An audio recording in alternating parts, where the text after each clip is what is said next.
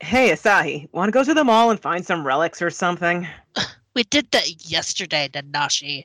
What about going to Shinjuku Park and watching some angels and demons fight? Man, that got boring a month ago. Ugh, living in this rock dome version of Tokyo sucks. I wish there was more to do. Ha ha ha! Then you're in luck, kid, for 'tis I, the Irish Grandalda. I'm going to make you my godslayer. Ugh, another washed up old deity wants us to go kill God. What year do you think it is? 1994? Okay, boomer. Oh, you mean you guys don't want to go kill God? And you were just complaining about being bored. Whatever, Grandpa. Go back to your Tir na Nog and go find your walker. Come on, kids these days. This week on BuzzFeed, are millennials killing the dethrone and kill God industry? The answer may surprise you.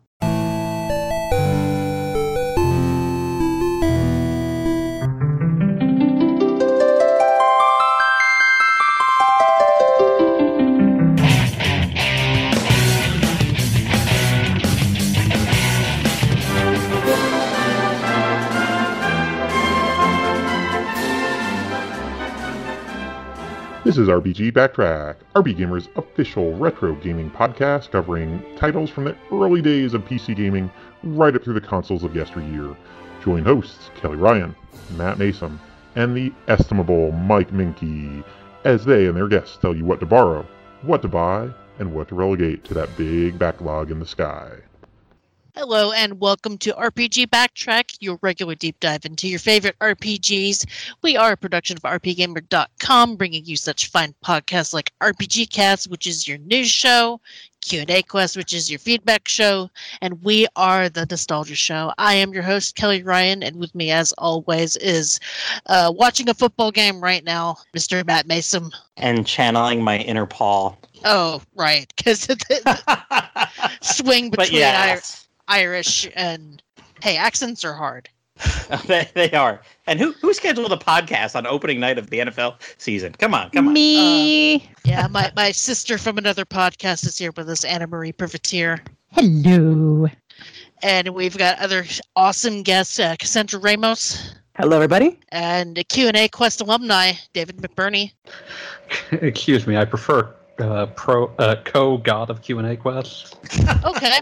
uh, if, that if that pisses Wheels off, I'm more than happy to call you that. No, no, it's just it's just very good for. Uh, well, I didn't realize that you and Wheels had some sort of feud going on, but No, uh, we're, we're I will frenemy. say it feels I- more fitting for an SMT podcast. I, I think Wheels and I are more frenemies. interesting, interesting. it, it started when I was gushing about um, 13 Sentinels, and he said that I, I called it the best game of 2020, and he said you spelled Hades wrong. Wow. Now, have you tried Hades yet? I've tried a little bit of it, Okay. but 13 Sentinels was an awesome game, and I can't wait to talk about it next year. But we're not here to talk about 13 Sentinels. We're here to talk about Shin Megami Tensei 4 Apocalypse, or Shin Megami Tensei 4 Final if you're in the uh, Japan, which is what it was called there.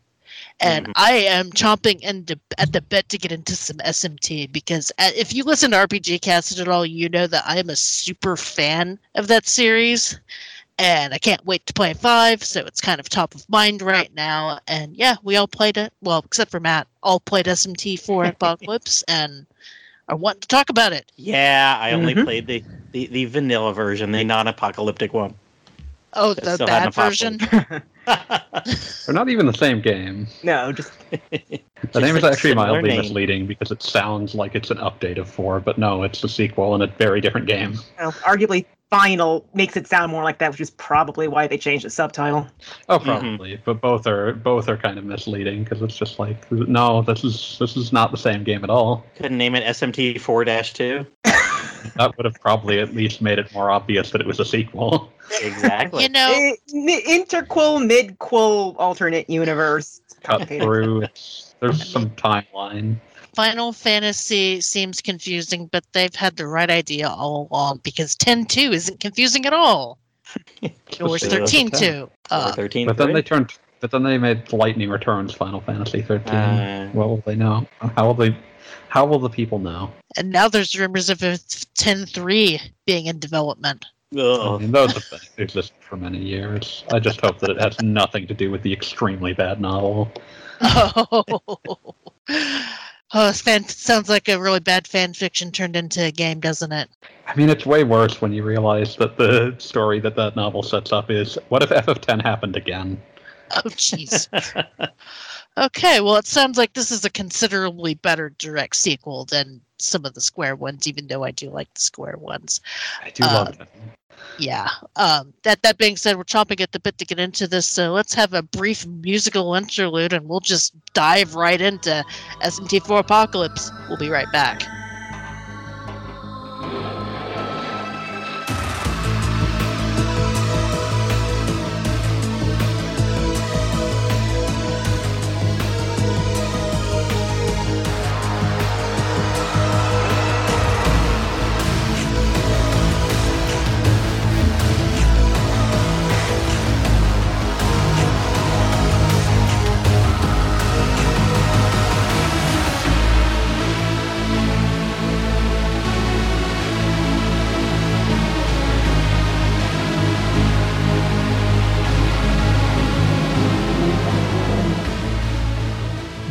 And welcome back to RPG Backtrack here, where, where we're going to talk about Shin Megami Tensei 4 Apocalypse, which released in North America on September 20th, 2016. So roughly about five years ago, give or take a week or so. Man, I didn't realize it had been that long. Yep. Yeah.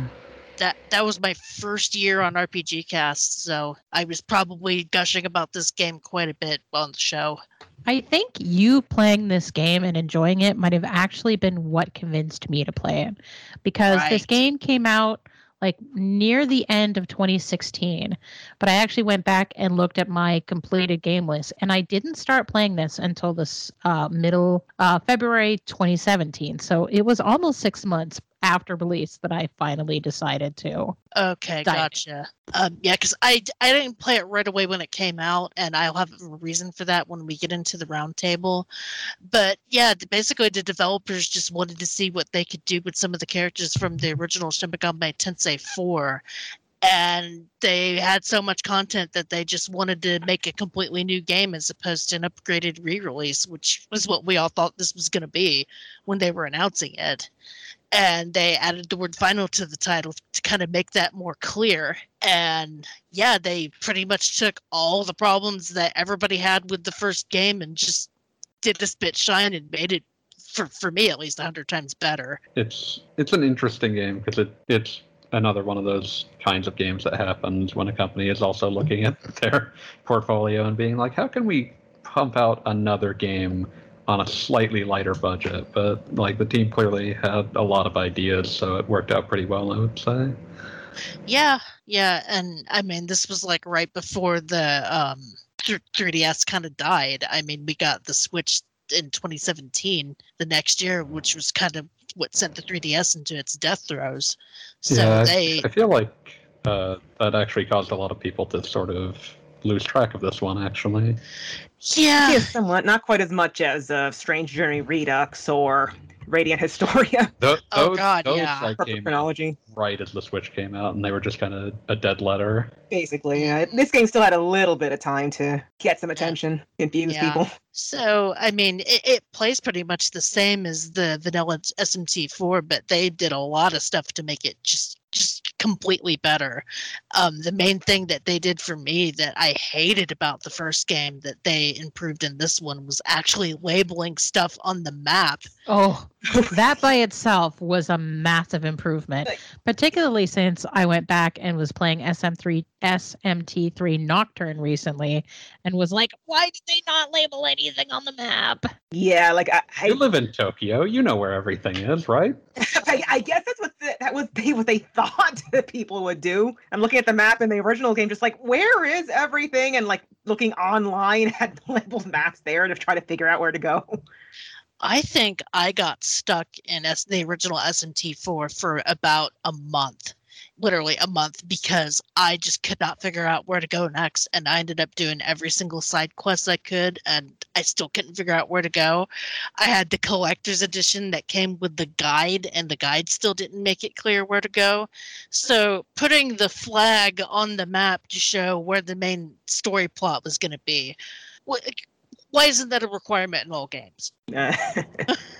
This Forge map is bad. It's still not the worst map I've ever had in a Shin Megami Tensei uh, adjacent game, but it's up there. Oh, we'll talk about bad maps later in this game, though. let me tell you. Um, but yeah, some of the other improvements. Um, Dagda re- revives the main character for free when you die. Um, they made recruiting demons a lot easier. They made fusing demons a lot easier. Let's see what else. I, I wrote down a whole bunch of things. Um, you can actually like move around your skills, which you couldn't in the original game. Yeah, that was weird. you know just just dumb little quality of life things that you kind of take when you don't have them you just get really frustrated There is a part of me that wants to see the improvements of this backported into the original and just package the two of them together on like a Switch card or something. hey i would be ha- very Hmm. happy with that I'd be in. Well, I'd be interested in it at least. Um, i'd be curious to see if they, they would do that if um, five did really well Yeah, I mean they just they just uh, did some quality of life updates to Nocturne and put that on everything. So the, i saw that the mega fans on reddit weren't really happy about the port of three have you seen Nocturne fans? They're never happy. yeah that's true that tracks but yeah so um kind of getting into the plot so the, the plot of this game assumes that you played the first game but it also in this game it canonizes the quote unquote neutral ending Yep, canonizes it and branches off of it. Apparently, according to like some like some of the notes in the game, the point of divergence from this game and the original uh, SMT4 is whether or not Nanashi uh, well, yeah, accepts a certain offer, which I guess we'll get into soon. But that's like that's what decides whether or not this game happens or SMT4 happens. Uh, did, Yeah. did nanashi show up in the four at all Not at all. No. No. okay i didn't think so um and, and yeah just a brief summary of four you're a samurai you get a demon summoning computer and start going into this labyrinth and oh surprise there's tokyo been buried the whole time I do I do want to briefly bring up that uh, like part of the way you can tell that Nana, Nanashi does not show up in the original game is that Nanashi just means nameless. Oh well then. Had no idea. Yeah. Uh, But yeah, It was a very odd choice to make this uh, a game that is mostly a sequel to 4, but in doing so also has to completely rewrite uh, essentially the ending it's a sequel to. yeah, and it's a separate universe. I like the way that they handled that though, because um, if you played SMT4, it gave you sort of a new glimpse into existing characters. And if you didn't finish SMT4, they gave you like a very brief primer on these are the people you need to care about, and this is the info that you need. Go play the game. Yeah, and I think you could follow the story if you haven't played SMT4 at all. I didn't, well, I mean, I played up to getting to Tokyo, and then I was like, I can't Oh, read anything in this yeah. map. I'm out No. here. I did the law ending, so at least I finished the, the darn game. i mean i finished four but i couldn't be asked to tell you what happened in it Uh, yeah, neither. I just vaguely remember. Yeah, the, they, the samurai go up to Tokyo, and then they find out what's going on, and then you have to decide whether to side with the law faction or the chaos faction. And if you know what you're doing, you could get the neutral ending, and apparently it was really hard. I did. It's a frustrating ending to get because it requires you to essentially land in the middle of the game's entire like invisible moral alignment compass. But the And- uh, last decision that you make has no neutral option. So if you're too neutral at the end of the game and then it forces you into that last decision, that will be enough points one way or the other to get you onto the other paths. Yeah. Ugh.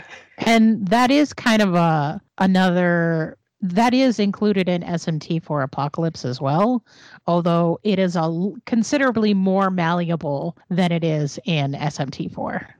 Yeah, the choices in Apocalypse are pretty much just straight. Would you rather this or this? They're very Well, deterministic. Y- yes and no. And so the invisible alignment system is based off of a bunch of things um, that happen in battles. Um, and so you may have um, received boons or taken penalties without even realizing it because one of the things it does is if you agree to let a demon suck on um, someone's hit points other than your own, you actually take a hit towards your dark and light rating. Oh, Yeah, and like I not know that. talking to people about this, I think no one knows about like this hidden light and dark system because in SMT4A it is so forgiving um that it it kind of doesn't matter. Yeah, well, it's And forgiving also, and, it's it's punishing a and it's determinant point, I don't think, well, it, either. it's a it's a it's punishing as well because if you go to one side and then quickly change your mind and go to the other, you'll in that bat in a determining battle, you'll be either all your demons will be taken away, or all your items will be taken away. So it's not completely unpunished, just not like punishing you by giving you the uh, an ending you didn't want. Right. Yeah, Oh, there are kinda ways like to Doc- recover from the punishment. Kind of like what Nocturne did for me, which made me hate that game for the longest time. It's, that game's mean all the time, though. That's, that's true. But, yeah, I mean, like you, it it will punish you only in the sense of if you ask, act grotesquely out of character at that last decision, then Mhm. it will like kind of call you out for trying to sort of have your cake and eat it. But Yeah. Uh, so just kind of get, getting into the plot just a little bit. So you, you start out in the post-apocalyptic Tokyo, and the main character is killed by demons. Um, partially in like the opening trailer, and also just i- i- in the game as a whole. it's just like every time I start an SMT game. yeah. And in the afterlife, this demon named da- Dagda offers to res- resurrect your main character in exchange for his service as a god slayer. And the, the main character's default name is Nanashi, by the way, which is what we're going to call them. Um, and at that point, you're basically just charged with going and killing gods. Yes, uh, from there, Nanashi like fi- finishes his hunter training along with his childhood friend slash girl has an obvious crush on him, Asahi. Uh, and at some point, it's also also that decision that uh, whether or not Nanashi decides to take Dagda's offer or declines it is what determines whether or not wh- which universe which game happens in. Apparently, I didn't realize that. Yeah. So it, it presumably in SMT4, Nanashi still gets killed by demons, but he says, "No, no, Dagda, forget it," and then never, and then you know the, the events of SMT4 Neutral Path happen instead. anyway, um, at some point, uh, Na- Nanashi and Asahi accident like they either accidentally they get tricked into releasing a demon, the demon Krishna, um, or I believe that if you decide not to release him, like you go to it, this weird sealed tomb thing, and if you decide not to open it, Dagda will take over his body and make Nanashi open it anyway. Yeah, and releases Krishna, and he reveals himself to be starting a new faction, Divine Powers, uh, which is made up of different gods from polytheistic mythologies, uh, such as Maitreya from Buddhism. Uh, you've got Odin, who was who tricks them into going down there in the first place. Uh, later, they get Inanna from Sumerian mythology, and they don't like the Law and Chaos factions. They want to get rid of them and then create their own universe without them in it. Uh, let's see here. At around the same point and a little before then, Flynn is rallying Tokyo to try to take out both Lucifer and Merkaba. But that's Flynn is inter- the uh, protagonist of SMT4 for the Yes, record. yes. Sorry, yes. Flynn, uh, the protagonist of SMT4. That that you choose that as a default name, and he has voice lines, along with uh, Isabeau, who's also one of the partner characters from that from the first game. Uh, at And, um, Isn't um, Lucifer and Murkda, Murkda just Satan split into two? well, we don't find out about that till later, but yes, Okay. yeah, that Spoilers. So Sorry, the, the plot with the angels and demons confused me very much. so you're saying it's an SMT game. Yeah, yeah, just a little bit. So yes, um, I don't quite remember the exact order of events, but at some point Flynn is kidnapped, and uh, the um, and then Krishna and the divine powers unleash this monstrous snake demon called Shesha uh, that is devouring people to harvest their souls because they need their souls to create a new people human souls to create a new universe. Uh, the uh, partners set out to go and defeat krishna and Shesha they get other partner characters along the way all of them named characters with a lot of personality uh, you meet up with a boy named Hallelujah, who seems kind of unassuming at first, and he has a, a actually an Ainu demon called Chironnupu. Uh, you meet uh, Navarre, who is back from the first game, but he has died at some point in midway, and now he's a blobby green ghost. He's Wait, doesn't he now. die in SMT4? Yeah. No, what- it, it apparently. So this is uh, you don't find out about it till later. And what apparently happened is that uh, I, I do vaguely remember in SMT4, Navarre. Flynn helps Navarre to escape to Tokyo. He's not happy about it, but he did something. I forget exactly what that made the other samurai really mad at him, and he needs to escape. hmm And then, it, at least in SMT4, Navarre at some point is spying on a hunter bathing in the river. Uh, and she spots him. He tries to run away, but he trips, falls into the river, and drowns. and because of the humiliating way he dies, he can't go on to the afterlife. So it's the, and he realizes that Nanashi can see him because Nanashi is not entirely human anymore. So he sticks around, and he in bat he mostly just likes to uh, get upset at things, make snarky jokes, and in battle he buffs the he buffs and uh, uses items, I believe. The, the comic relief, though, he does get his body back if you buy the Beach DLC. Yeah, I had no idea. Important. and, and also, apparently, being a ghost makes your voice change because the voice actor changed. From well, yeah, but w- with that reverb, you can't entirely tell that's not Liam O'Brien anymore. I I know it just made me sad because I love Liam. Well, yeah, but at this, I, I don't know the full specifics, but at this point, he can't do um, non-union voice work anymore. It seems. I, I Oh, don't right. entirely understand how that works. Same thing happened with another minor character from uh, the first game that actually comes back as a major character, Nozomi. Uh, she was a hunter who became the fairy queen, and now she's back as a partner character. She was originally voiced by Laura Bailey in that game, but now she's voiced by Karen Oh. Strassman. Also, also rips my heart in two.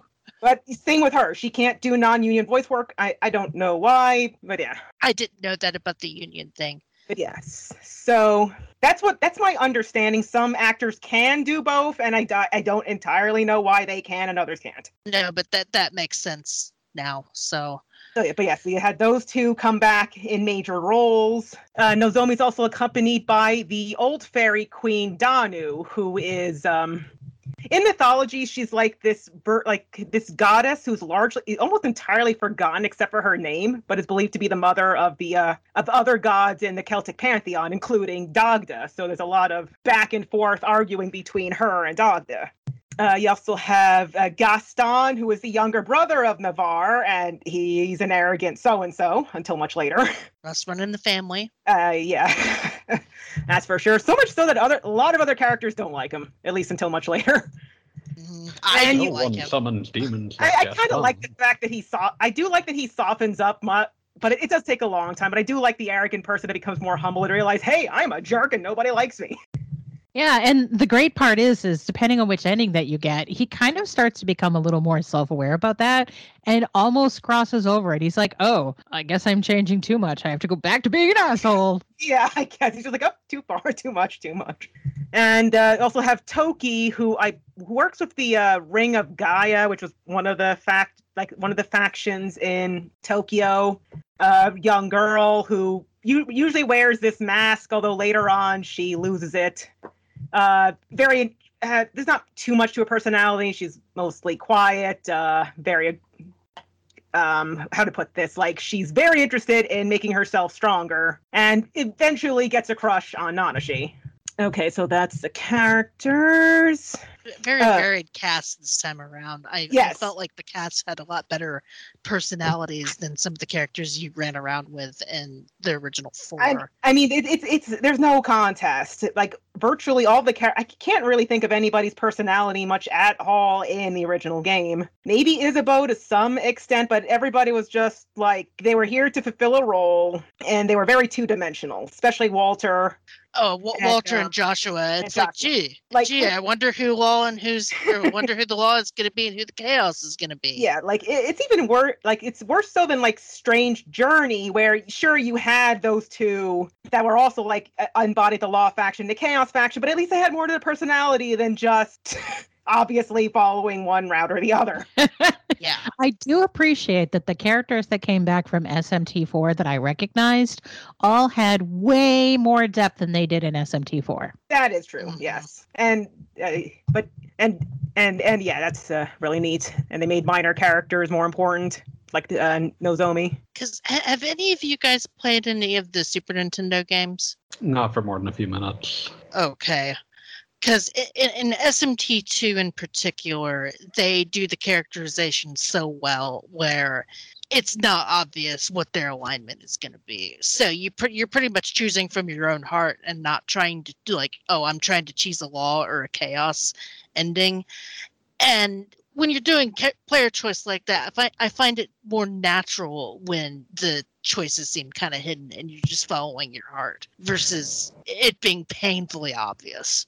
By all appearances, SMT4 was trying, perhaps unhealthily, to try to homage SMT1, which is probably part of why it ended up the way that it was, because that game. I don't even know if the Law and Chaos heroes have proper names. I've never seen them referenced as anything other than Law Hero and Chaos Hero. Yeah, which, which could make some sense that Apocalypse takes a lot of a lot after SMT two as well. So I think that that was probably what they were going for. Mhm. I, I think you have trouble trying to remember the names because in the first two games you could name the chaos and law heroes as well as whoever your childhood friend was. Hmm. But I've never even heard of anyone referring to To them as like Yeah. default names or something. else in one. Yeah, I- yeah. Oh, I have I have no idea what the default names in those first two games either. They I have always named I always named them after my cats. What's the Law Is it Cat named- and the Chaos Cat? Uh, I think Joey was the chaos cat and Mo was the law cat. Important think. information. Shin Megami Katsei. hey, I think we have our title. um, but but yeah, uh, that that's one thing I like about the SMT games is the player choice, but I also hate it when they don't do a good job of disguising the choices a little bit. Mhm. You, Uh, you get into, you very much get into what Sa- Sam Walker calls um, "eat the baby, save the baby." I mean, in this case, it's not as much eat the baby and save the baby. It's eat the universe, don't eat the universe. Yeah. And like True. to me, this this was such a cool premise because like normally when you have a video game, the bad guy wants to destroy the world and remake it in his image. But depending on which ending that you pick, no, no, it's not the bad guy. It's you. Yep. yeah. So yeah, to, I guess to just to try to continue on quickly, uh, Shesha gets defeated once, but k- does come back again stronger. And after the second time is defeated, Krishna is seemingly killed. Uh, the party then goes out to take on Merkaba and Lucifer and gets rid of them. You can also get an early ending if you decide to side with one of them instead and get like a truncated version of the law or chaos ending from the first game uh, if you have if you want to end that early or just to see what it was like. After those two are defeated, uh, the hunters have a bit of a celebration, but then and, and they also rescue Flynn, who is acting kind of strange, but they pay him little mind, and they have a cel- Oh, and they have a no. Yeah, they have a celebration, and then suddenly people start dropping dead, and Flynn reveals himself to actually be Shesha in disguise. He's been brought back yet again, and is even stronger, and doesn't even need to directly eat people. Surprise! He kills Asahi, taking her soul, uh, and then the and then Shesha becomes the cosmic egg in the middle of Tokyo, And it's from this cosmic egg that Krishna, who is still alive, by the way, and the divine powers will create a whole new universe, destroying the current one in the process. Uh, when the party goes in to try to confront the divine powers one more time, uh, that and they're about to. Dagda then tells Nanashi that if he join, if he sides with them, he can t- become the. He can take the, you know, sorry, the cosmic egg for themselves and create a whole new universe in without any gods. Because as it turns out, Dagda doesn't even want there to be gods anymore. Uh, this goes into this game's very complicated, I guess, uh, what metaphysics if it uh, to I put it simply, if I can remember correctly how it went, the reason there are gods and demons is because humans have the power of observation given to them by the axiom, which is the will of the universe. And uh, Dagda wants humans to be gods so that the gods will go back to just being part of the universe again and no longer squabble amongst each other and with humans anymore. Um, did we mention yet that the voice actor of Asahi is Erica Lindbeck? Uh, no, I actually forgot that. Yeah, and so I think uh, most people on here would know her as Futaba from um, Persona Five. Oh, uh, she's but a, the thing that I love is she's Barbie. well, I did not know that, but that totally makes sense. well, now that I she she's it. also Celica from uh, Fire Emblem Echoes. Oh, yeah. she's a lot of characters. Well, yeah, there's a lot of familiar actors. Uh, anyway, uh, so that because of that, Dagda wants to create the universe without gods, and Nanashi has to make a decision. If you go with what's called the bow- the bonds route or the peace route, Nanashi decides not to sacrifice his friends and the entire universe and keep going as it is.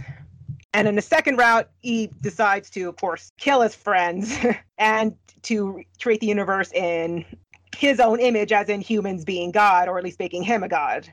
And it's kind of wild because, like, um, I'm pretty sure that I took the um, Bonds ending because I tried going down the massacre ending, and like Do- that was out of character for me. So like Dagda locked me out of all my demons, and I'm like, well, I can't do this on my own.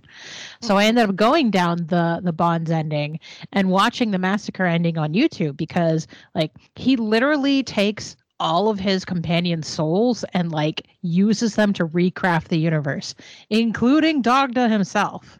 And like the like sheer lunacy of that ending delighted me. I this is gonna completely nix a roundtable question later, but I ended up taking the piece ending where uh, Dagda's mom took him and basically like took the bad parts out of him to make him nice again.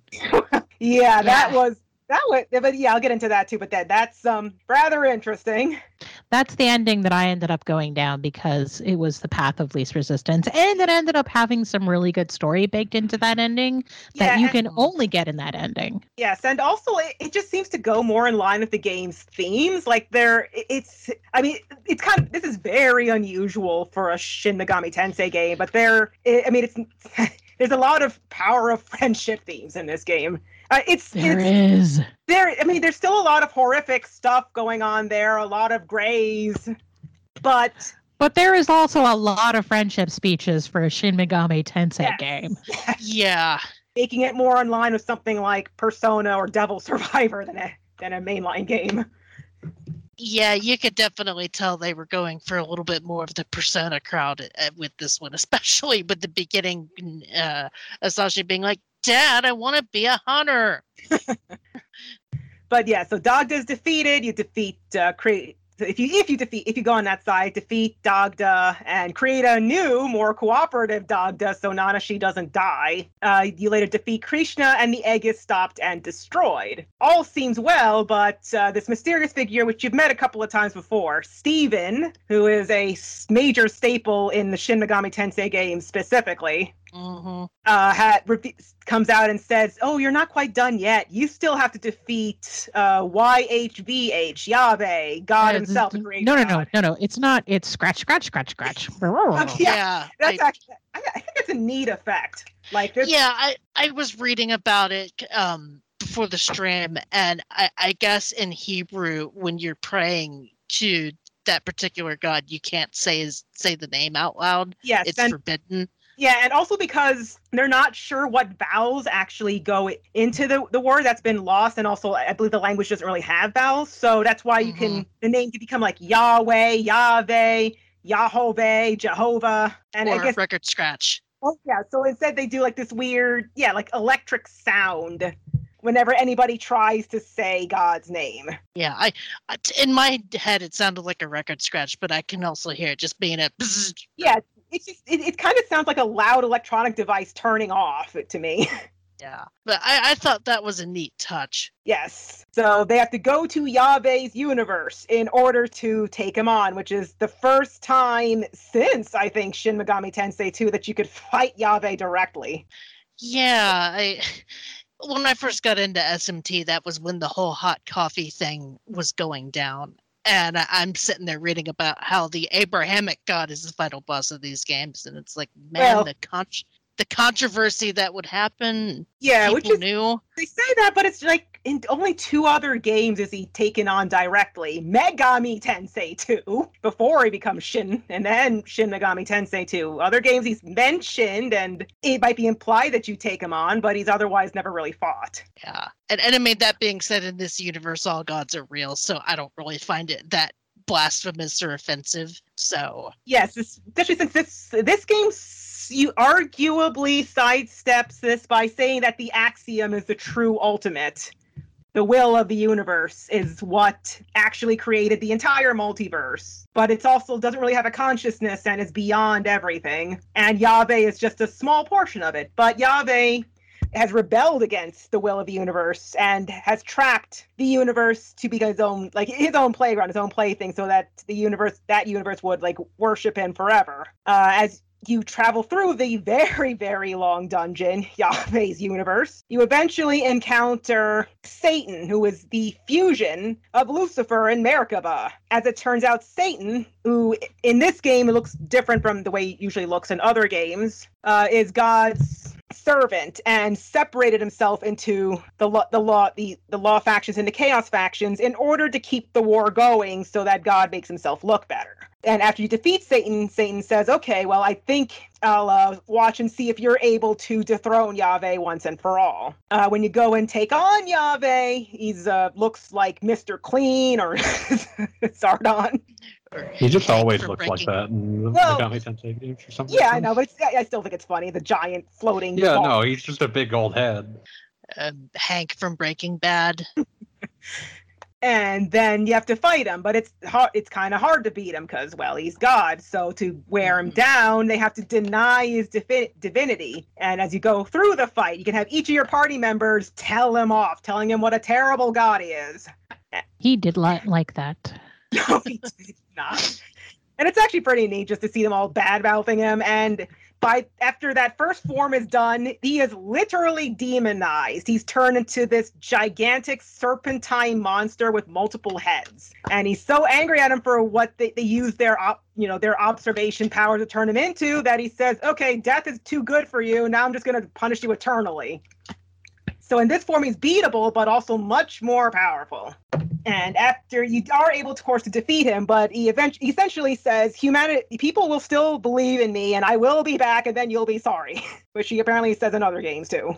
and then after that, the you know, for at least the universe is saved, and Tokyo and Mikado, which is the uh, the, the ceiling world above, start to rebuild, and perhaps they can take on Yahweh should he arise again, or whatever. And then, yeah, I don't know. Should we go back, uh, go into the massacre route? If not, then we could just go on, I guess. Uh, oh, I one thing of note. I don't know which end. I mean, I know you said which endings you got, but for me, um, it let me because of how I picked it. Let me fight with the original SMT4 cast. Oh no, you you still get that. I, I did yeah, I didn't mention that. That in order to defeat Yahweh and also to expose his weakness, uh, Flynn, you have to have both God Slayers, Flynn and Nanashi, and Flynn's party, and Flynn himself uses an ability called um, God Slayer Sword, which can damage Yahweh and expose a weakness, because otherwise he's completely immune to everything. hmm At complete random. Yes, at complete randoms, and it depends on how lucky you get with that. Because after I think two strikes to a certain element, say if he strikes twice to fire, he'll be weak to fire. But if he's like going fire, lightning, force, you know, light, physical once, he'll be fighting for a while. And that is not a fight you want to go on long. No. Yeah, that that can be a long and annoying fight. It, Yeah. it definitely felt long when I was re uh, playing through it. Yeah, I, I, yeah, I got lucked out and I believe exposed a weakness to physical pretty early on. And I had Shiva, so he, that took him down pretty easily. It gets really bad if, like, uh, one, one thing that can happen is that Flynn's party is typically not as well prepared for a long fight as your own. But Flynn's party can die and the fight will keep going. It just means Yahweh gets two sets of turns. Oh, Yikes. right. Yeah, well, I, I, I, that didn't happen to me, thankfully. So Yeah, if that happens, the fight is basically over unless he's already almost dead. Well, uh, luckily for me, one, I always play on baby mode, so it's not too hard. But two, I I always usually make a point to give all my demons the highest level energy drain I can give them. So if, if nothing else, I can always you know th- throw that out to heal heal up my MP or um, HP, so that I'm not left too in the lurch. And the other nice thing is that it does give the um, alternate party some good high end items that you can use. Yeah, I do. Uh, I do just want to like highlight like this is the, this is a long and difficult game, and uh, I believe I finished the game at level 108. yes, because you can get DLC to have your level go above a hundred. I think you can go up to nine nine nine. Yeah, it's the DLC to break the level cap is free, and I'm not convinced there's any reason to ever not take it. Uh, challenging, challenging. Yeah. I mean, if you do, if you if you're worried about challenge, then you've already done something to avoid reaching that level 100 anyway. Yeah, that's true. It's actually fairly easy just to reach 99. Because I wasn't you even will trying. just do that in the course of finishing the game because Because it's long and that's how the XP curve goes. Yeah, and like in other SMT games, I haven't played that many others, but I, I didn't get anywhere near 99, usually the high 80s. Mhm. And I've never been able to sh- fuse Shiva before. And this t- game was just like, oh, cool, I could actually get Shiva before the fi- right before the final dungeon. Neat. One of my favorite things that you can do actually is that after the plot shifts into this portion of the game, you can actually go and find Krishna, and Krishna is very gung ho on being involved in this final fight. Yeah, because you know, sure he's kind of dead, but you can still, of course, fu- uh, create him in a fusion. I think he just kind of reseals himself instead, technically. Yeah, you actually have to go back and find him in order for him to be fusible. Yes. Like where the entire plot started, you find him. Mhm. But, yeah, that, that's a that's a good scene that is technically optional that I would recommend anyone playing the game just go and look for. Uh, yeah, I, I hadn't found it, so that that's an interesting little Easter egg. Yeah, so that's you can get him. And oh yeah, I got, got to mention. I mean, it's kind of it's a somewhat minor point, but uh, there, that boy Hallelujah, you that joins the party. Turns out he's actually half demon, and t- technically would be a Nephilim because you find out his father is uh, one of the Gregori, uh, like one of the one of the fa- a fallen angel, basically. Uh, and you find out that this fallen I forgot his exact exact name, but I know what he looks like. Uh, you find out that he's actually currently leading uh, the Ashurakai, which was a like a gang that was trying to that was r- t- trying to run Tokyo back in the first game. And he tries to get Hallelujah to join his side, but Hallelujah tells him off because just like you know you abandoned me, heck no. And when you find out he's half demon, he becomes extremely powerful and really good at elemental magic, especially I think fire and ice are his specialties. Mm-hmm. Uh, yeah. Anything else with the plot? I don't know. I mean, o- overall, I found it to be a very, uh, very good plot with some relatable characters. yes, and I, I really like that how much that improved over especially the first game. And I, Um, I mean- appar- apparently some other SMT fans aren't don't quite like the whole friendship, you know, power friendship thing. But I say I heck, even if it kind of goes against the SMT grain, I really enjoyed it. I- appreciate that they tried something different with the friendship uh, stuff, and you know, I felt like the plot for four was all over the place. Yeah. Versus this one where it, it's like you you had a clear goal pretty much the entire way through. Mhm. And I'm I'm sorry, but the friendship is magic thing. If if it means you get better characters out of it, I appreciate it. Yeah, same here. Same here. To me, the mark of a really good game is when I forget that these characters I'm playing with on, on screen are just video game characters, when I actually feel like I have a friendship with them. And I definitely felt that with this game, especially Asahi. Yes, and I, I really like how they interact with each other. Their personalities butt off each other. They get closer over the. You know, it's it's what you it's what I like to see in any sort of media, let alone a, an RPG.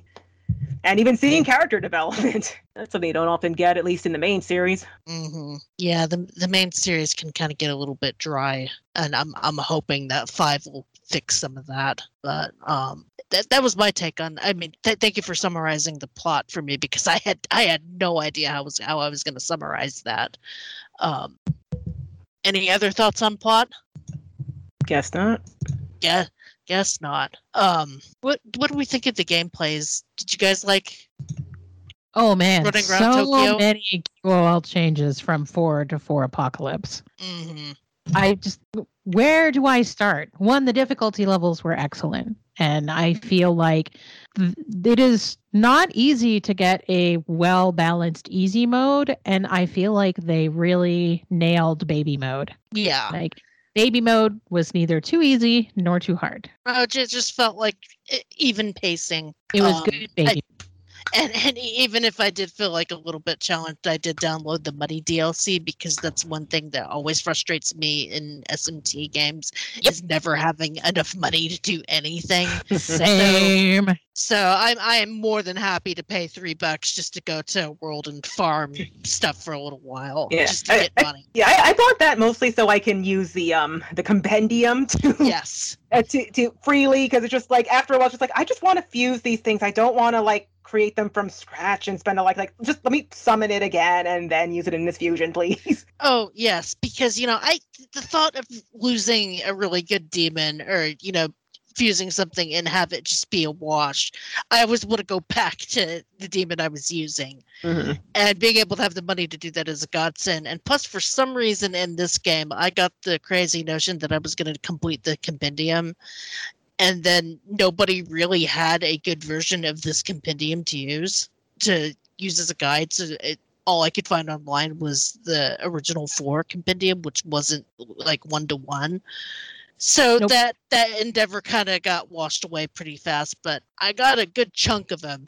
And that's actually one of the other things that I think Apocalypse did so much better than SMT4 is like I feel like the division and quantity of demons was just better in Apocalypse. hmm Yes. Particularly at the start of the game. Like I felt like I was always struggling to get more demons or a, a broader variety of demons or just uh, get my feet underneath me in terms of demons in SMT4, which is part of the reason that I pieced out on it relatively early. But like SMT4A, I always felt like I, if I needed a type of spell or some sort of resistance, like if I just looked around, I could find it. Yep. Mm-hmm. And especially in the early game, I got a really good variety to build my initial team off of. That was nice.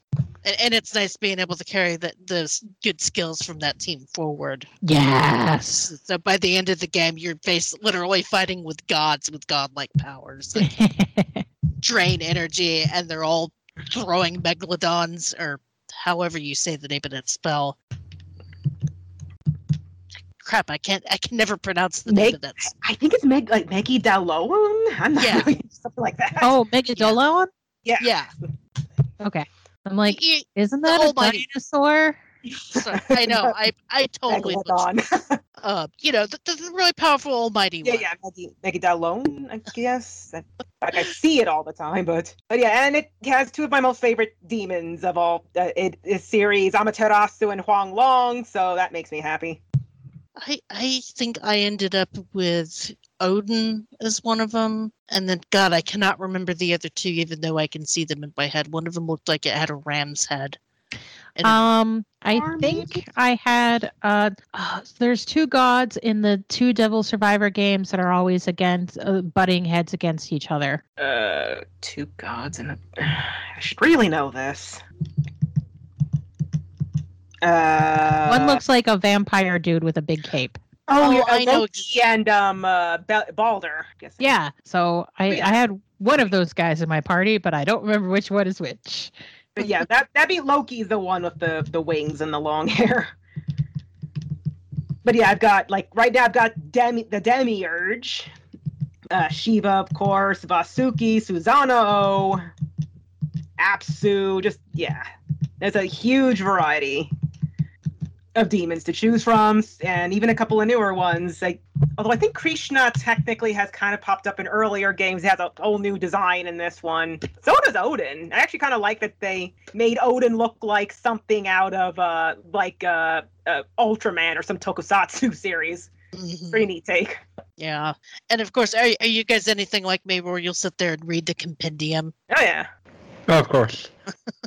Wait, not everybody does that? That's I- I- weird. I don't know. I mean, I'm I'm weird. and I love reading the compendium, and it it comes in handy because a recent episode of What If had a lot of those demons in a scene. yes, it did. oh, a recent episode of What If and the new Shang Chi movie had a bunch of the Chinese ones, Hmm. which is like I recognize those guys. But yeah, um, I mean, th- th- there's not a lot more we could say about SMT4 Apocalypse. I, I, a much improvement over the original SMT4. Oh, can I just Uh, say that I like that uh, the like they changed like the light and dark spells Hama and Mudo and their derivatives because instead of Oh, just to be being- just damage. Yes, they actually just do damage. They do elemental damage, and you have to be uh, under the smirk, like under the uh, smirk. Um, I guess uh, what- whatever, whatever like, a condition in order for them to actually do a one-hit KO ability. Yes. So you know Oh, these. you don't have uh, to worry about like you know some demon smirking getting is a a luck buff, just knocking you out. Smirking is a debuff. counts as a debuff Go because you know when when it's on you, it's pretty good. Guaranteed critical or a certain ability will always happen, or almost Mhm. always. It, it's bad when your opponents are doing it. Yeah, just a just a tad, but I, I appreciate that change because I can't tell you how many how many of my games have been ruined because my whole team got got mudoed. or just your main character if it's one of those games where it's just Yeah. like main character's dead, you're finished. Like, oh, lovely. I guess I shouldn't be running around here with running around here with dark, weak enemies, uh, or dark, dark, weak demons. Rather, I need to. It's just like rethink enough got to put that equipment on too. Yeah, and I think that's why I ended up with Kresnik in my party by the end of the game because even though he was slightly lower level than he probably should have been Oh, for some of that final Kula. dungeon stuff, um, he resists light. He nullifies light damage, and Oh. so yeah, yeah. I finally looked it up. I'm like, I Okay. know, Kreshnik like and Kresnik and Kulak. Kulak. Yeah. Uh, speaking of Krasnik, I, I need to know if you guys remember this or not. In the promotional material for this game, I remember Atlus's J- Japanese YouTube channel having an 8 bit version of kind of the story of the different demons, like Krasnik and Dagda and Dagda's mother. And I went to go find Oh, those uh, trailers. Danu. Yeah, Danu. And I went to go find those trailers, and they're, they're no longer on uh, Atlus's YouTube channel. Um, is that because they shuffled around their social media at some point in the last few years? I, I am honestly not sure, but I was kind of I was kind of uh, upset because the trailers were really beautiful and some of the you can find some of the soundtracks from those trailers on YouTube. Um, That has the eight bit renditions of some of the theme songs. Can't But- say I heard that. to seen those. Yeah. No. Yeah, and it was just one of those things where I was like, did I imagine this or is it really there? Well, it has to be because the music is there. Yeah. So I I, I follow Atlus's Japanese YouTube channel just to get tra- trailers that we don't get here or get trailers a little bit early. And I remember really loving those um eight bit or not eight bit ones that were like pixelated uh style. And I you know obviously I couldn't hear what was going on in them because they were all narrated in Japanese, but they were really beautiful. And I'm sad that those are kind of scrubbed from the internet. And I wasn't sure if any of you would remember them or not. Probably not though. Well, I. I think. Oh, go ahead. I said no, I never saw them. Sorry. No, that's cool. I, I didn't think you guys would remember. Um, but yeah, I, I think if we have uh, done enough gushing, or if there's anything else we wanted wanted to add as far as the plot or the um, the gameplay or what have you, I think we're ready to move on to our roundtable. Unless you guys got, have something else you want to say. D- doesn't sound like it. So, after a quick musical interlude, we're going to come back and we're going to going to talk about our favorites, what we like the most about the characters, the music, the endings, what have you. So stick around. We'll be right back.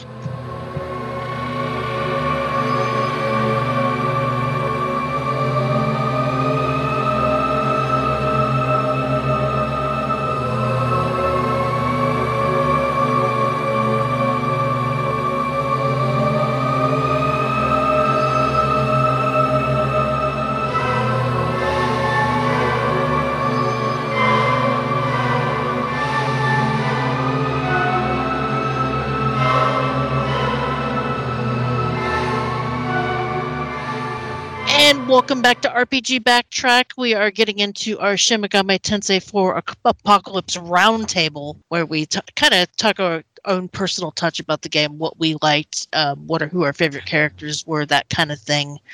Um, I always like asking first, what is your most memorable moment from the game? Something that kind of stuck with you. Dying immediately. like to me, that that blew my mind because I had been so disappointed by SMT4 that I really knew like nothing going into SMT4 Apocalypse. And so like being 5 minutes into the game and whoops, you're dead was like, "Whoa, what?" You talking the main character dying, or you, Yeah, you- no, the main character. The main character like dies and is immediately resurrected as a god slayer. See, I watched the original trailer a million times, so that wasn't a surprise to me. Yeah, no, I I feel like I was just avoiding the media around it because I just had no interest in it just because SMT4 had like broken my heart. That and everybody dying from being poisoned. Uh, four broke your heart, and Apocalypse mended it. Yep. No. What about you, Cassandra? Okay, so yeah, for me, so we touched upon it earlier. It's when Danu creates uh like cre- creates a new version of Dagda because it's right after Nanashi chooses to s- to side with his friends instead of Dagda, and Dagda basically says like I- I'm still gonna make you do it, and if I die, you'll die too. So then Danu she has enough power because earlier in the game she had absorbed the goddess Inanna, uh, and it's she, like she just just straight up just creates a entirely new Dagda who had who's a, a lot nicer, and Dagda's kind of horrified, like I can't believe you just did that. You're gonna replace me with this guy. So you fight Dagda, you defeat him. He does say. Well, well, you know, nice going, kid. Not like Yeah. like in a nice way, like saying like you you're able to beat me, so I guess I did something right. And it's just it's kind of horrifying because it's just like okay, you're not being cooperative, so I'm just going to create a whole new you and replace you. like, Well, and again, that- and, you know, the, the peace route. You know, this is the peace route. This is the the the, the quote unquote kinder route, and you just replace and you just straight up replace one person with a with a nicer, more cooperative version, even if it's for the greater good, because then none of your friends have to die. You don't have to recreate the universe and possibly just become, you know, a tyrannical god yourself, maybe. I mean, what better way to deal with an annoying kid than to just wipe him out and replace him with a nicer one? Well, that and they just Dark. they, they, they creates the double like when he's still alive too. So that's kind of hor- That's also kind of hor- horrible. Just just watching himself being recreated. And of course, I also like the fact that you can actually you know defeat, kill Yahweh himself in this game after not really being able to in the West, at least until they maybe remake those other games. Oh, I'm I'm hoping. Hey, I'd be all here. Yeah, and yes, I would even re- I'd, I'd even replay like a re-release of Megami Tensei 2. At least like to try it, even if I probably wouldn't. Would, it would be hard So, heck. Those, those NES games are hard to play. I'm sure. Yeah, I mean, I've- I'll, I've- I'll take I'll take you know the uh, the, the SNES remake Kyūyaku Megami Tensei. yeah. I've never Yeah, touched the original NES versions. I've only touched the Sheens on the Super Nintendo. Even the remake is not. Uh, Even the th- remake is that not a huge remake. Yeah, but at least you don't have to save using passwords. that's true. That's, true. That's true. Um, David, did you have a memorable moment? Uh, I, I really think uh, like getting to the the bit where like Flynn reveals himself to be a snake man. Because like you know that the game's not over, but you're not necessarily certain how it's going to turn to reveal that it's not over. Over, and so when that happens, it's like, oh, that's uh, that's a lot to take in all at once. Yeah, that always amuses me when games kind of have false endings like that. yes, and you know something's wrong with Flynn, but you didn't think, oh, okay, that's where Shesha's gonna. Come Oh, you were a snake. Okay. yes. I mean, can a guy just be a snake? No. Uh, not typically. It, it takes Not one that's that work. eats. This and is SMT, Kelly. The answer is most assuredly no. oh, that's true. Well, mine. So I talked about this game a lot about on RPG Cast because it came out my first year on RPG Cast, and as I was getting through it, I was complaining about the final dungeon because, as you guys, you guys all finished it. The final dungeon is a doozy.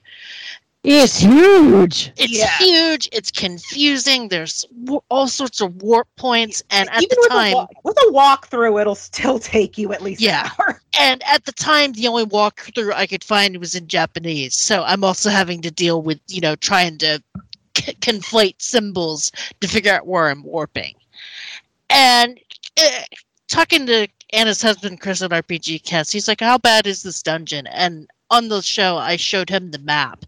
And he was like, Oh my God, Kelly, this dungeon looks awful. Right right on the air. And I just like, Yep, okay, it's not just me being a being a baby. Um, I showed him this dungeon and he's horrified. So I, I feel vindicated that it's not just me thinking that this thing is hard. I don't know.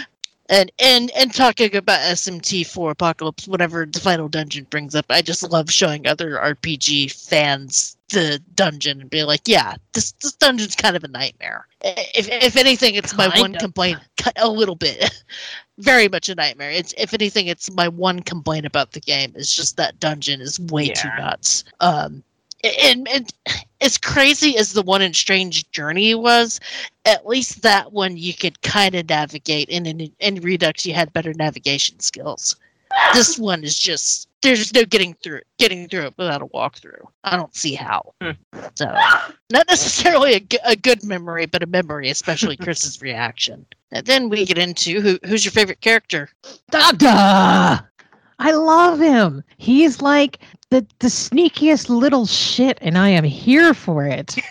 with such a charming accent too Yes. Yep, light enough not to be obnoxious. Uh, but yeah, I guess uh, my favorite character. It's said earlier. My favorite character is um, Hallelujah. Again, I like that he's you know seemingly unassuming. He's this kid that the Ashura-kai says, "Uh, "How why don't you go with them for the time being?" Uh, he has a, a unique demon, Chironnupu. who's actually pretty useful because he can like prevent status ailments and also prevent your characters from getting like surviving with one HP. Um, and he's and he's uh he's a deadpan snarker the whole way through, especially with Navarre and with Gaston. hmm and of course, later you find out he's actually half demon and has a very interesting backstory, especially with that uh, his fallen angel father. yeah I, I, it, it's funny because when i see character art like his in a game i'm like oh boy is this kid going to be annoying and he actually turned out to be pretty nice hmm G- getting into my favorite character, I really liked Navarre just because I felt like he kind of, I mean, he was a jackass in the original game, but at the same time, he kind of got the short end of the stick. And in this game, I felt like they really redeemed him and that they made him a much nicer person. And I also appreciated that, you know, you got such awesome buffs with him and uh, you didn't have to waste turns doing buffs yourself. And his the um juicing, I think it was called juicing buff was particularly handy because it gave you more HP, like above your uh average. Or not not above your average, above your max HP, which was just a godsend in that last fight. And yeah, N- Navarre was hilarious. Yep, nice way to redeem that character for sure. Yeah. Um. Sorry, David's been having awful internet all night tonight, but I'm reading his Skype message. Tell the world I would have said Dagda, but it's taken and my internet is cursed, so I'll go with Nozomi and Danu just because Nozomi felt Nozomi felt underused in four vanilla and it felt like they utilized her potential much better here. Yeah, I agree with that. I love Yeah. Nozomi. Yes, uh, very she was my favorite early on before uh, Hallelujah joined, and I, I really find it neat that like she didn't even have a portrait in the first game. Yeah, she had voiced lines, but uh, she was basically part of this uh, set of sub of uh, side quests when eventually she would become the fairy queen after they managed to find Danu, but Danu was actually in the form of uh, the demon Black Maria instead. So they brought her back here as a you know full fledged major character, and Danu as an actual you know in, in actual uh, unique demon instead of just kind of merge with uh, an earlier demon. So it's really neat what they did, and she's a really cool character. I think David's back if you want to read actually read yours. No, no, that's fine. That's fine. Okay. No one needs to hear my voice. I, I express my thoughts.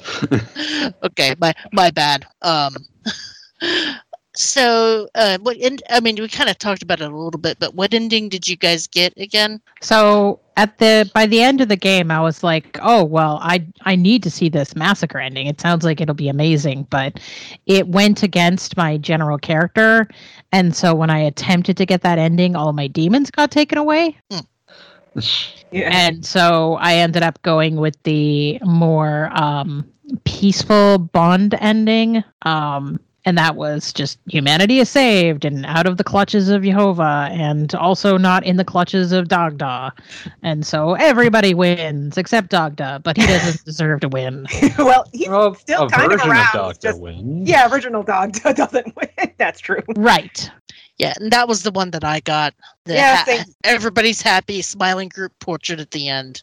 Mhm. Ending. Yeah, I think it's. Uh, I, I think the massacre ending's also harder, even if you did like choose the right options to not get your demons taken away. Uh, because Yeah, it's a harder fight. yeah, because it's a harder fight. You have to fight your friends. Also, like at the very end, you don't get like Flynn is still around, but you don't get the whole party of with Walter and uh was it Jonathan and Isabeau, and instead it's just Flynn and Satan. And also, you only get one partner instead of all your partners. So it's uh, hard. It, it's a harder game too if you go the massacre route. One of these days during an SMT game, I'm gonna go full bastard, but I have a hard time doing it.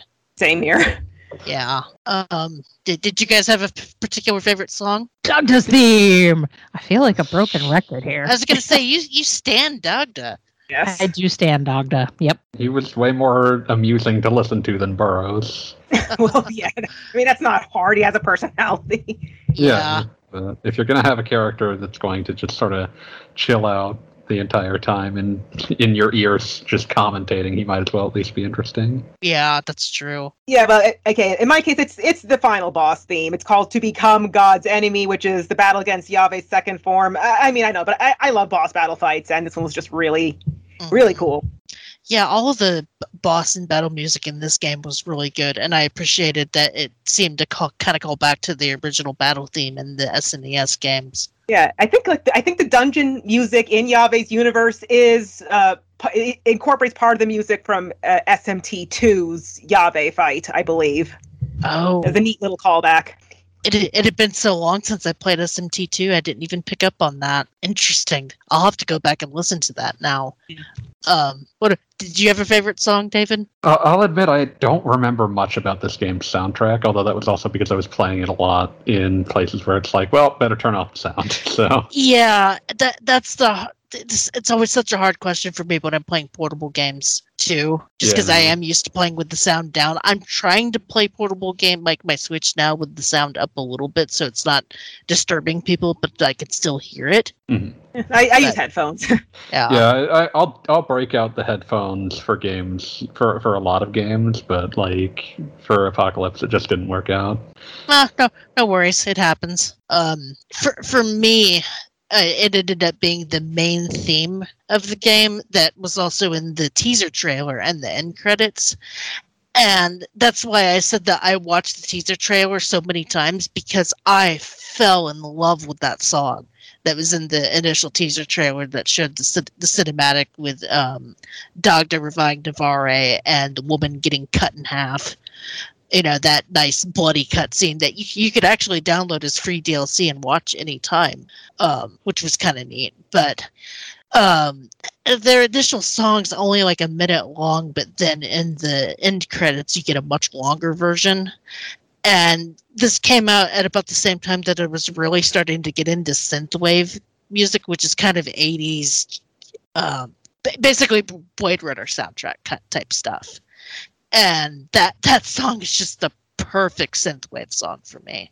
I, I've I've had it jamming all week while doing my research for this show, and you'll probably hear both of these songs when Matt edits this together because we, we always like to pop in our favorites Mhm. if you haven't heard. And then fi- finally, um, you know, I have I have an associative memory, so I always remember what I'm doing when I'm playing certain games, and I like to ask people that same question, just because you get a lot of interesting stuff about the points in their life. Like I'll, I'll never forget Matt's association with Legend of Dragoon, which is legendary. But I, I want to know what what were you guys doing when you was playing this game? Um, I feel like I'd had some sort of surgery around there, although I feel like I say that every time I'm on the backtrack. Um, I think the the big sort of memory for me is like the start of 2017 is when I decided, all right, the Vita is kind of starting to see its swan song. The Switch is coming out. I'm going to play all of my Vita games that I've been meaning to play for years. And so SMT4 Apocalypse was one of like maybe the last 10 games that I played on my 3DS. And so uh, that's probably why I have such like strongly crystallized memories of Apocalypse. It was like it was one of the last 3DS games I played. And what a good game to end it on. Yeah, for Mhm. sure. Definitely ended on a high note for me. hmm Okay, so yeah, for me, I played this game relatively recently. Uh, I was I had started it in 2019, and then J- JRPG July event was about to start. So I figured, okay, I'll I'll finish up this game, and Fire Emblem Three Houses will come out at the end of that month. Maybe I'll be able to finish it in time and get onto that one. So I, I you know, I remember like you know playing it as much as I could in the week, taking very terrible screenshots with my cell phone, and really missing the Miiverse or some better way to take screenshots on Yeah. that. And I- uh, sorry. No, no, no. I just I'm I'm lamenting that because I too kind of hate that you can't get good screenshots on a 3DS other than just taking a picture of the screen. yeah, not anymore anyway. Uh, Which I guess the system is practically dead as it is. So, hmm but anyway, so uh, during the for the the final write like the final write up uh, before since I wanted to spend a few hours onto uh, three houses before then. Uh, I guess it was a Thursday night. I don't exactly remember. I, I'm pretty sure it was before Friday when the, when they usually have to be finished up. I stayed up all night, and by all night I mean into like the wee hours of the morning. Trying Dang. to finish the game, and this included all of Yabe's Yabe's universe, the final dungeon. Oh, Just like, okay. I'm gonna follow a walkthrough to get through this, and it still took me over an hour. Of course, I, I imagine I was like nodding off every so often as well. And I, I think I, I may have went to bed at maybe like 4:30. It might have been. It was more like a nap. I know it wasn't rather than like an actual sleep that evening, since I had work at 8 a.m. that morning. The next Oh morning. wow. Like, you was- mad woman. I know, I know, complete, complete mad woman. I know. So, despite this, you know, despite how late that was, I, I still really remember like how the ending went down and the fight. It was still pretty exciting. So I guess I got a shot of adrenaline finally reaching there before the game ended. Just like, okay, fine, I'm gonna go to bed. And I distinctly remember not really putting too much time to Three Houses because that following evening, I think I fell asleep at 9:30 p.m. Yeah, are, aren't you glad that you can equip stuff that you don't have to get into random encounters in that game? Yes, yes. So it was still ridiculously long, but at least, and they were all 99 anyways. so it's not like I needed the fights. Yeah. And uh, and I I still find it funny that I just I just finished Apocalypse and then started Three Houses, and then the word Dagda was significant again, although Dagda is a continent in that game and not a per- not a god. Like, no, it's haunting me. So yeah, uh, good times. Uh, stay getting no sleep that night, notwithstanding. I ended up staying up super late to finish SMT4A myself um, because I had no idea how long that last dungeon was. I mean, normally I'm just like, okay, I'm just gonna put this into sleep mode and do take it on the other, and I'm just like, no, I gotta finish it so I can write. So I can write, and then yeah. Yeah, once again, I I'll never forget that final dungeon being a pain in the ass. Uh, David, did you have any memories? Uh, I remember this was one of the last, like, as is going to be a pattern, this was one of the last 3DS games that I really sunk my teeth into. Uh, it got bumped from my initial time. I probably would have played it because uh, the sixth Ace Attorney game came out around the same time. But, or at least I feel like it did. Maybe I just spent too long and that ended up taking up my time either way. But, uh, but when I, I got around to it because a friend was uh, talking it up who had started playing it before me and uh, like so like they, they kind of pulled me into it and I, I was glad I did it's it's a really it's a really neat game it might have also been something that I uh, picked up around that time because I think I was playing it I do not want to open the wound that this statement will cause but I was playing it in the lead up to Persona 5 Oh wow. yeah so Did you? I forgot. Did you have bad history with Persona? 5? Persona Five? No, I love Persona 5, but I know that Oh. a lot of people don't. Oh, that's I, what I meant by I, I don't I wanna think open that up the- almost everybody here loves Persona 5. Okay, so we're in the so I'm in good company this. You're oh. you're in the we love Persona zone. yeah. If, if I had Josh and Sam on, then there- there'd be one. yeah, I know. I, I just remember the backtrack around that game was apparently. If you had quite Josh and fraught. Sam on, this would be an explicit tag podcast. where they But yeah. still feel where they still feel bad about making me change my mind about Persona Five. But yeah, I mean, I, I love that game, but I in mixed company, it is a uh, it's a long string of questions about where this conversation is going to go. But I don't want to. I don't want to distract from SMT4 Apocalypse, which is a wonderful game Right. that I love a lot.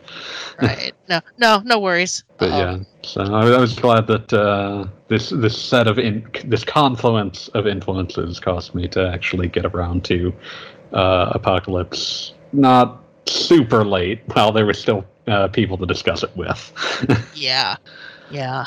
Um, getting into my memories. So I I don't know if I've talked about this little tradition of mine or not, but every couple of years or so, um, pandemics notwithstanding, uh, my husband and I will take a vacation to Colorado Springs.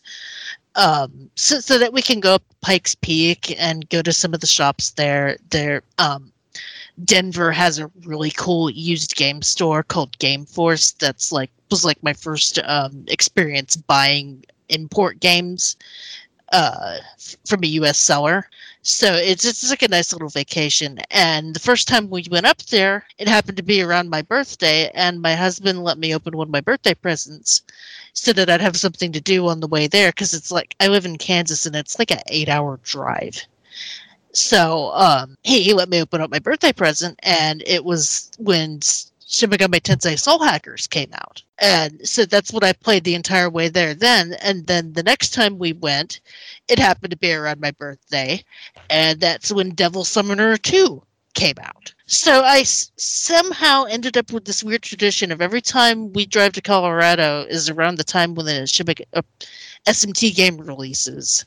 So we happened to be going to Colorado in October, and this game came out in September. So it's like, okay, I'm getting the game on the release, and I'm putting it aside, and that's what I'm going to play while we drive to Colorado. and that's just my my memory of the game is um you know booting it up and starting it out while we're on the road trip and what a pain in the ass it is for a game that dark trying to play in a car um, because I could barely see the screen. And yeah, there's like a there's like a stretch of road or a stretch of highway between the Kansas Colorado border and I want to say Salina, Kansas, where there is nothing. I mean, it's just like barren grasslands and like the occasional overpass once in a while. So just play, playing through that and g- going through the some of the levels and stuff and just having that associative memory. And yeah that it became part of my tradition. And th- this year we're going to be going in october. And if we waited one month i'd be playing smt5 but since we don't want to wait um, i'm going to be playing through nocturne on our way up there so continuing the tradition as it is not necessarily with a new uh, smt game but eh, close enough Hey, yeah, I mean, there probably always will be one available.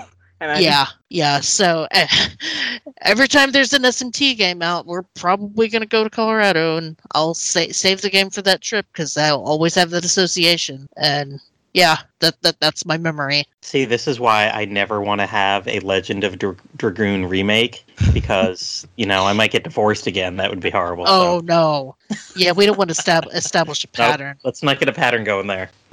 No, but I yeah, uh, th- support this policy of no LOD remakes.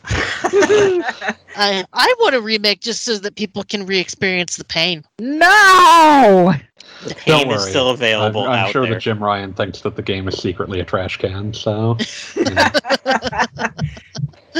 Well, um, just getting into the price and availability, um, it is twenty nine ninety nine on the eShop, and it goes on sale all the time when Atlus, you know, throws their entire catalog on sale every once in a while. maybe get Um, that sooner than later before the eShop shuts Yeah. down. Yeah, Touchdown. Yeah, because the uh, physical copies have shot up in price from like sixty five for the cart to eighty one for CIB. I think I sold it for even more than that not that long ago. Huh. I was just looking at what price charting was. Did did you even sell it with the pins that came with it? Um, no, I kept those. Okay. Yeah, I still have Yeah. those too. But if you're looking to sell your copy, wait a few more months and then see what happens to the price. Yeah. What? What? Before these uh, private auctioneers ruin all the game prices for everyone? No, I think he's implying that once SMT5 hits, there will be a renaissance of people that are looking to play the older Eh, games. It's, it's oh. FMT5 and when the eShop shuts Yeah, down in this- early Or 2022. at least closer to likely shutting down. Hey, physical forever, baby. Unless you're one of those unlucky European people that got those like bad batch of Pokemon cards. Mm-hmm. Oh, How was Kitaria Fables again? oh, you, you just Physical I- I- forever. hey. I, I I'll answer that when you answer how Monster Harvest is. Ugh. Oh, I'm sure we'll go into this on the RPG cast this week. It's gonna go great. Look, I don't mind paying digital if it's a mediocre game and I pay half the price for it. Here, here. But SMT games for me will always be physical because they're usually mostly good. I Um, mean, at this point, SMT games for me are physical because there's no guaranteeing I'm going to like it. yeah, that's true. And they'll appreciate and value anyway. yes, yes. There's that. So, um, I, appreciate you guys being on the cast. Thank you, Anna. Thank you, Cassandra. Thank you, David. It's always a pleasure having you guys on uh, to gush SMT with me because I freaking love this series, and it's nice having friends that I can actually talk about to gush the series with. Um, Yeah. As, as mainstream as it's gotten in the past few years, it's still kind of an obscure RPG. I mean, compared to like Persona, Yeah. is. yeah. Also, every time I find people to discuss it with, they are always like enraged that it's not like their personal favorite entry. So Just don't Uh. don't go to r slash mega ten. You'll Oh, see I've a lot never- Of, No, there, no, me. do not want. Nope, nope, nope, No. nope. Avoid, avoid. Whoop, whoop, no. whoop. That's okay. I like that subreddit for the memes. I don't like it for the persona hate. I once knew a man who took his uh, copy of Shin Megami Tensei Nocturne on a tour of Tokyo. He took pictures with it. Weird flex, but okay. Is that like some Westy Bloom Blue Slime stuff, but with the cart? Or I'm sorry, not the cart. The disc? He, he was holding the entire box. Okay. Here's where Okay. you were born. It was Well, a oh, then. very strange choice, even as a joke. I mean, Oh. I think there's isn't there like a sort of rule that every numbered SMT has to take place in Tokyo, which is why Strange Journey wasn't for.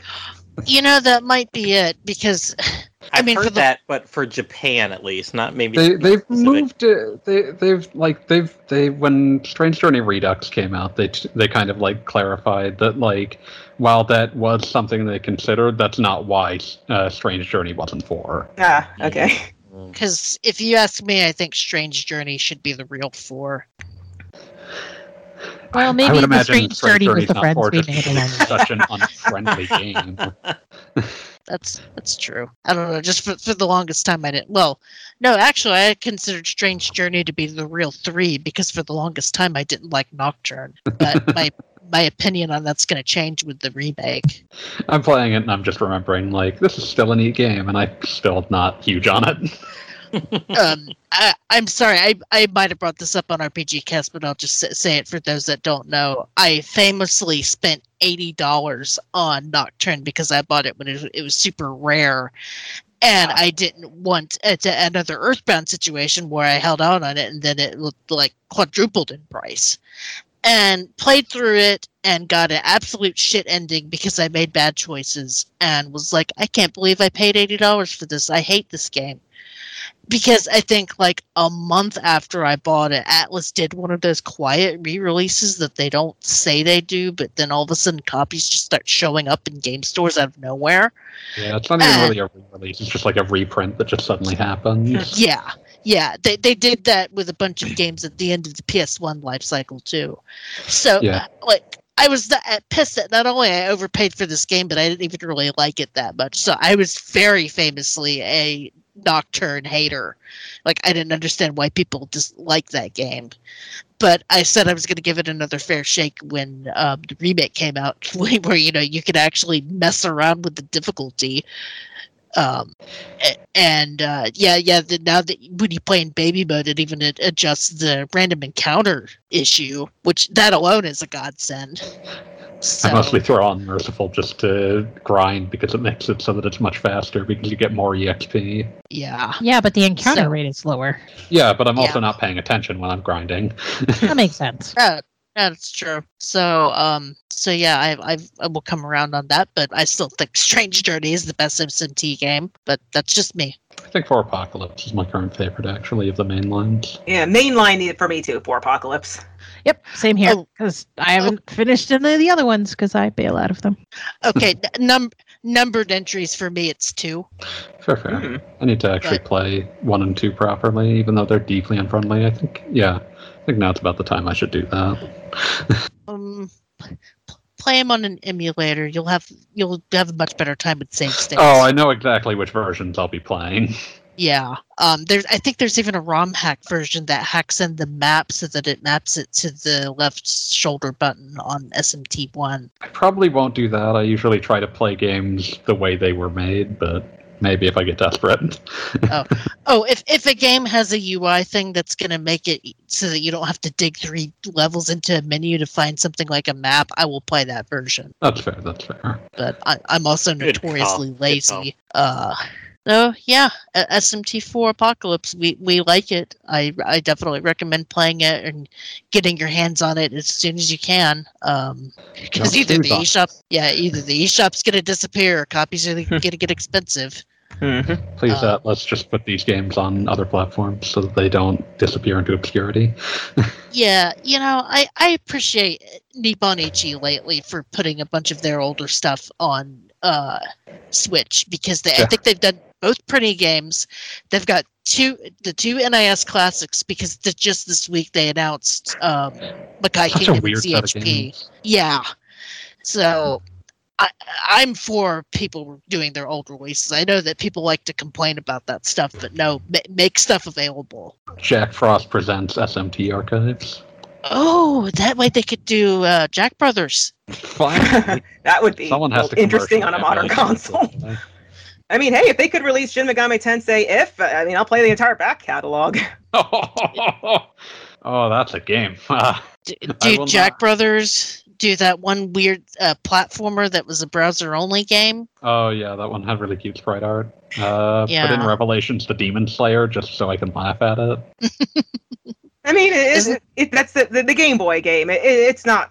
It's one of the right? last Bible games, yeah. Yeah, it's not hard. It's just I don't know. Weird. Yeah, It's just very funny to me that they renamed it from Last Bible to Revelations the Demon Slayer, the most generic name possible. I guess, yeah. Which is, and they call the demons monsters in that game for some reason. The Monster Slayer. Oh, it was before uh, before SMT For became kids. popular. well, way Yeah. before. They had like this idea that they were gonna localize the SMT like brand as Revelations, and it got as far as the Demon Slayer and Persona, and then they were like, "Okay, we're done." yeah. So um, I, I think we're ready to wrap up. We're getting into Hmm. other SMT topics. Uh, Matt, do you want? Uh, th- thank you guys, by the way. I, I haven't thank you. All. Actually, I already did thank you. But You I did, want to thank you again. Yes, you're welcome. because I, I, I appreciate you guys very much for coming to hang out with us to talk about these games. Um, Woot woot. um, next show is going to be Solatorobo. So speaking of incredibly rare DS games, Oh, what a game! Otherwise known as RPG Backtrack. So, you think you're Yep. furry. Oh, yeah. oh boy. hey, I I was a furry long before I joined this cast, buddy. No, Kelly. The proper answer to that is, oh, I understood that reference. Oh, that too. Me. Well, well, Matt, do you- bef- before we get into the furry topic, do you want to take us out? Oh, please, please, please, please. So I was debating how to end this tonight, you know, especially knowing that the whole law and chaos paths are pretty much the bad endings of this game. Um, and, you know, Anna pays all our salaries. David's the only thing keeping Q&A Quest alive and awake weekly. So kind of figured the massacre ending wouldn't go over too well with uh, all of you all dead. So, um, and since, you know, friendship is indeed magical and we had a little love fest here at the end, um, I'm just going to be completely neutral tonight since this is a game I've not played. And I'll go with a Bonds ending and say thank each one of you for being on here and talking about this game. And thank you to all our listeners out there for sticking with us. I love you all. Friendship is magical. Goodbye. Lesson three. Bye bye.